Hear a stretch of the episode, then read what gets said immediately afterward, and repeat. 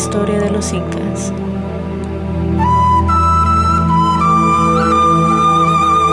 Episodio 19. El que voltea la tierra.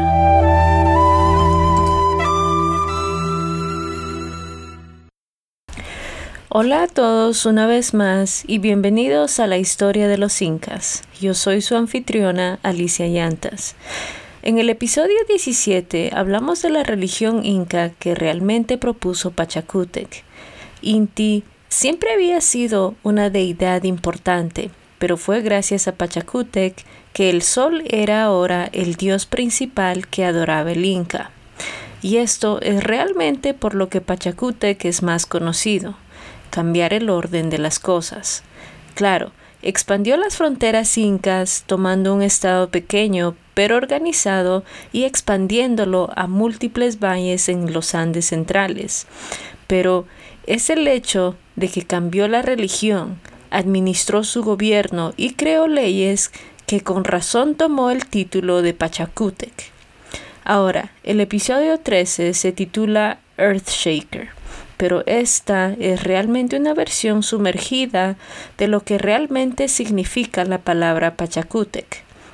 En realidad, Pachacútec significa cataclismo o derrocamiento de la tierra. Así que cuando Inca Yupanqui asumió el nombre de Pachacútec, se convirtió en el que voltea la tierra. Y eso fue lo que hizo. Pachacútec sería el que volcaría el mundo andino y el orden de las cosas. Cambió la forma en que el Inca hacía casi todo o al menos esa es la historia que se ha quedado en el tiempo. Y mientras continuamos nuestro viaje a través de los Andes, veremos a otros gobernantes que afirmarían ser el próximo Pachacútec, líderes que creían que derribarían el mundo. Pero por ahora, sigamos con este Pachacútec, el noveno Zapa Inca, mientras evaluaba a sus ciudadanos gobernados.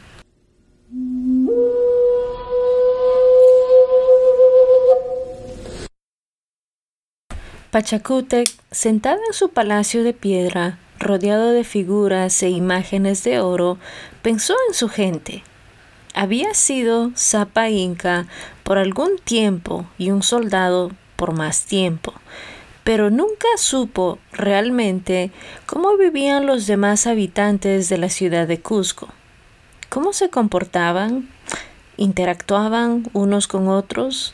¿Qué hicieron cuando Inti ya no estaba arriba y el fuego era tu única forma de ver?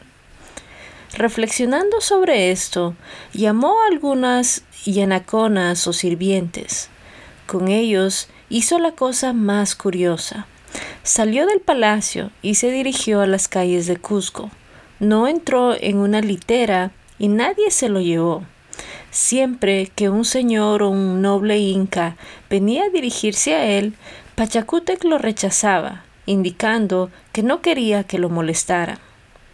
Esa noche, Pachacútec hizo algo aún más extraño. Vestido con ropas de plebeyo, se escabulló del palacio y vagó por las calles de Cusco, solo, en la oscuridad. Pachacútec Continuó con esto durante diez días, recorriendo las calles con su yanacona durante el día y acechando en las sombras por la noche, siempre mirando, siempre escuchando, siempre observando. Después de diez días, Pachacútec envió mensajeros y llamó a sus curacas para viajar a Cusco. Pasó algún tiempo pero pronto los curacas del imperio inca llegaron a Cusco para reunirse con el Zapa inca. Con sus curacas reunidos, Pachacútec se dirigió a ellos y les dijo las leyes que quería promulgar en sus tierras. Fueron lo siguiente. Primero fueron las leyes sobre la ciudad. Los edificios de Cusco se construyeron muy juntos, un hecho que todavía es cierto en la actualidad. La distancia entre los edificios es poco más que callejones y aunque las paredes de los edificios eran de piedra, los techos eran de paja gruesa. Este techo de paja era, por supuesto, muy inflamable. Cualquier uso del fuego, debía manejarse con sumo cuidado. Un pequeño accidente podría resultar rápidamente en un incendio de la ciudad, un hecho que veremos mucho más adelante en nuestra historia. Si ocurrió un incendio, los ciudadanos vendrían y ayudarían a apagar el fuego para evitar que se propagara. Pero la persona cuya casa se quemó iba a que los ayudaron a apagar el incendio se llevaran sus pertenencias que no se quemaron. Si resulta que el incendio fue realmente un accidente, las posesiones serían devueltas. Si fue por negligencia, la persona perdería sus posesiones. Pero si el fuego lo prendía a otra parte y si atrapaban a esa persona, lo arrojaban a Kangawasi, la prisión de los animales salvajes. Continuando, Pachacútec declaró que las piedras de los edificios debían ser reemplazadas inmediatamente si caían y los techos de paja debían ser reemplazados regularmente. Los canales y las fuentes de Cusco también debían mantenerse limpios y despejados.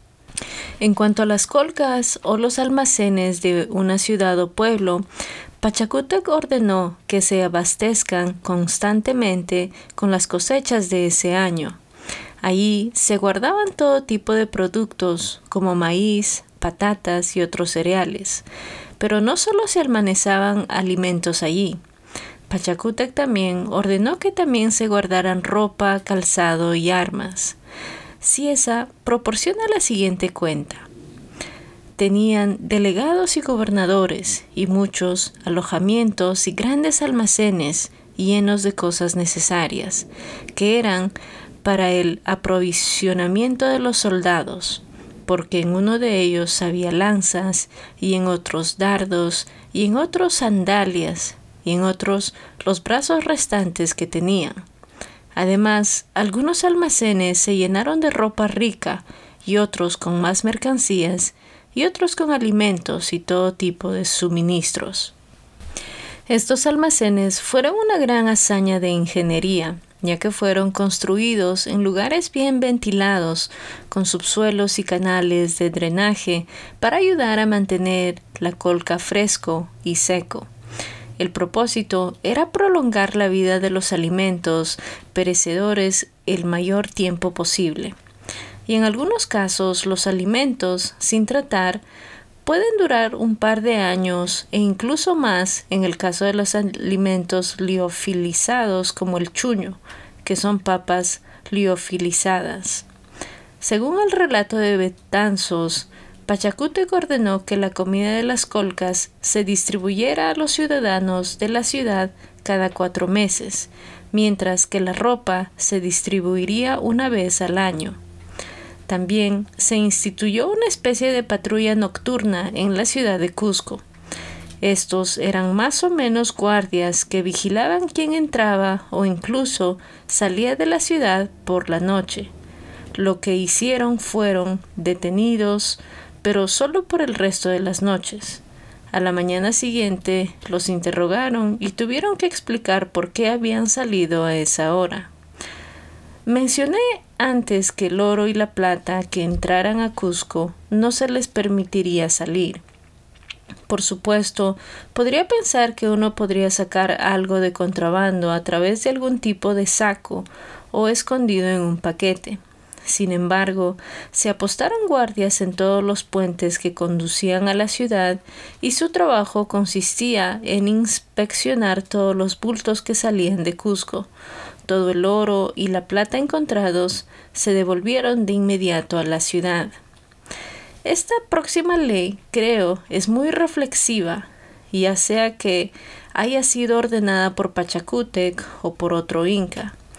Se colocarían pequeños montones de paja debajo de, los puentes del Cusco, no en el canal, ya que eso violaría la orden de mantener limpios los canales pero tal vez justo al lado. Estas pilas debían ser el lugar donde se colocarían a los recién nacidos si sus madres no podían cuidarlos. Todas las mañanas, Estas pilas se revisaban y si había bebés presentes serían atendidos por mujeres cuyo trabajo era cuidar a los huérfanos. Cuando crecían, estos huérfanos eran enviados a los campos de coca para cultivar la importante cosecha para los incas. Puede que este no parezca el mejor resultado para estos huérfanos, pero fue mejor que otras alternativas. Ahora, con estas próximas leyes, podrá vislumbrar la estructura económica y social de la vida bajo los incas. Para luchar lo que se ha calificado de pereza, Pachacútec declaró que todo el mundo debía tener un trabajo, incluso los niños. Ahora bien, esto no quiere decir que los niños fueran enviados a la mina de plata ni nada por el estilo. Sin embargo, se esperaba que los niños pequeños hicieran cosas como cazar pájaros en busca de plumas, recolectar leña y buscar comida. Debían llevar una onda en todo momento. Esto era para promover la habilidad en esta arma de modo que cuando cumplieran los 15 años estarían listos para ser llamados al ejército. Las niñas también tenían tareas que se suponía que debían completar, como recoger verduras, recoger agua, tejer telas y aprender a cocinar. Y cuando estos niños crecieran, tomarían la misma posición de sus padres. Entonces, si su padre era granjero, usted se dedicaba a la agricultura. Si fuera un sacerdote, usted se convertiría en un sacerdote. Si fuera un curaca, se esperaba que te convirtieras en un curaca. Volvamos a Pachacútec y sus leyes. Cubramos lo que dijo el Zapa Inca sobre el adulterio. Había las llamadas casas de placer ubicadas fuera de la ciudad para que los hombres las visitaran. Las mujeres en estos burdeles eran en realidad mujeres que fueron capturadas durante periodos de guerra. Estas casas estaban destinadas a hombres jóvenes y solteros, pero eso no significaba que el hombre casado ocasional no fuera también. Sin embargo, si atrapaban a un hombre casado, sería atado en la plaza principal y humillado públicamente por la familia de su esposa que lo amonestaba frente a todos, pero eso era todo. Un soldado en el ejército tenía un estándar más alto. No se toleraría ningún tipo de violación de un civil y el soldado infractor fue ejecutado públicamente. Acostarse con mamaconas mujeres que estaban casadas con Inti fue una excelente manera de ser ejecutada también.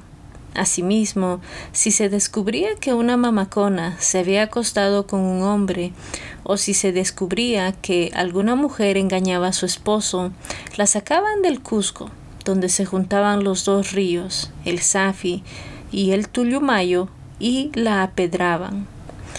Robar estaba obviamente mal visto en la sociedad inca, pero cubramos algunos de los castigos que Pachacútec propuso por el acto. Cualquiera que fuera sorprendido robando de un campo de cultivo sería desnudado y la ropa se le entregaría a la persona que atrapó al ladrón. Sin embargo, esto no era todo, porque con cualquier tipo de robo, sin importar cuán grande o pequeño, el ladrón sería torturado severamente. La cantidad robada, cualquiera que sea, sería devuelta al propietario por el ladrón, si lo que fue robado no pudiera ser devuelto o la víctima compensada, el ladrón se convertiría en un yanacona o sirviente. Y esto fue un gran problema, porque una yanacona no solo era una yanacona para sus vidas, sino que cualquier hijo que tuviera también nacería como yanacona. Básicamente, sentenció a todos sus descendientes a servidumbre perpetua. Pero supongo que podría ser peor. Si la víctima o el señor no quería al ladrón como Yanacona, el ladrón simplemente sería ejecutado.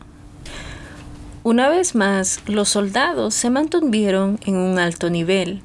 Si un soldado era sorprendido robando de un campo, como un campo de maíz, la mano que arrancaba la mazorca se cortaba y se colocaba en un poste para que todos los que pasaran la vieran, sujetando todavía la mazorca de maíz. Si se robaba ganado, como una llama, se ahorcaba al soldado y se sacrificaba la llama. La llama sería rellenada con paja y colgada en el campo junto al ladrón muerto.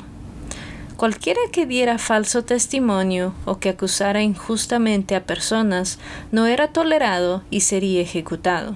Y debería decir quien llevaría a cabo las ejecuciones variaría. Si el hijo del Zapa Inca cometía un delito punible como la muerte, el propio Zapa Inca lo llevaría a cabo. Si un señor cometía un crimen similar, un miembro de la familia de ese señor actuaría como verdugo.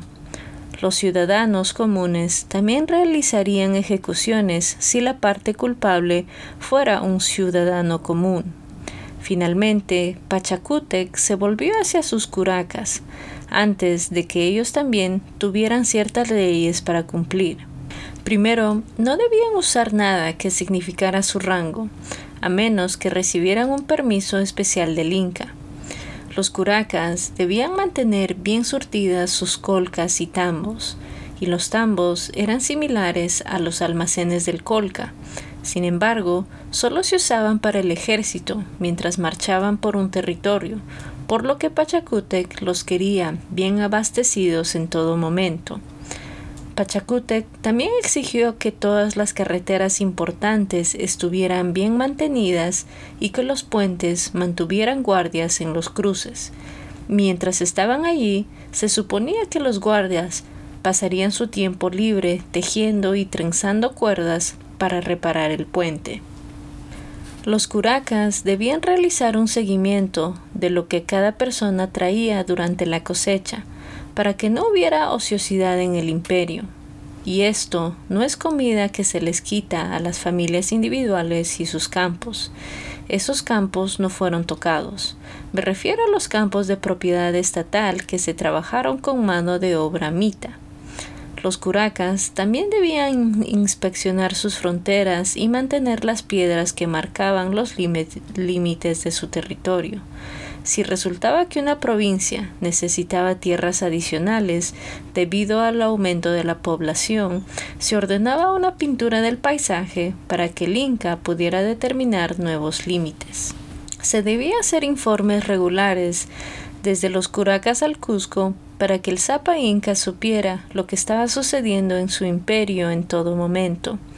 En su siguiente ley, Pachacútec declaró que solo el Zapa Inca podía casarse con su hermana, y esto era para mantener pura la línea de sangre del Inti.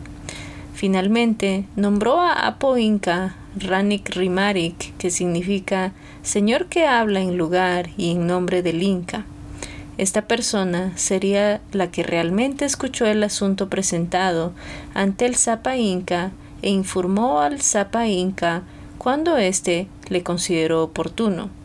Y no puedo confirmarlo del todo, pero esta puede haber sido la misma posición que actuó como gobernador de de facto, cuando el Zapa Inca estaba en otra parte del imperio. Ahora, hay más leyes y órdenes que Pachacútec difundió a sus curacas, pero no puedo cubrirlas todas en un solo episodio pero un solo episodio es lo que obtendrá a medida que cubramos las leyes más importantes. Además, estoy segura de que no querrá oírme seguir recitando varias leyes.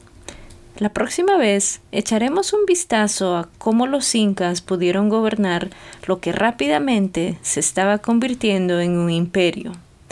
La corte inca. La próxima vez en la historia de los incas.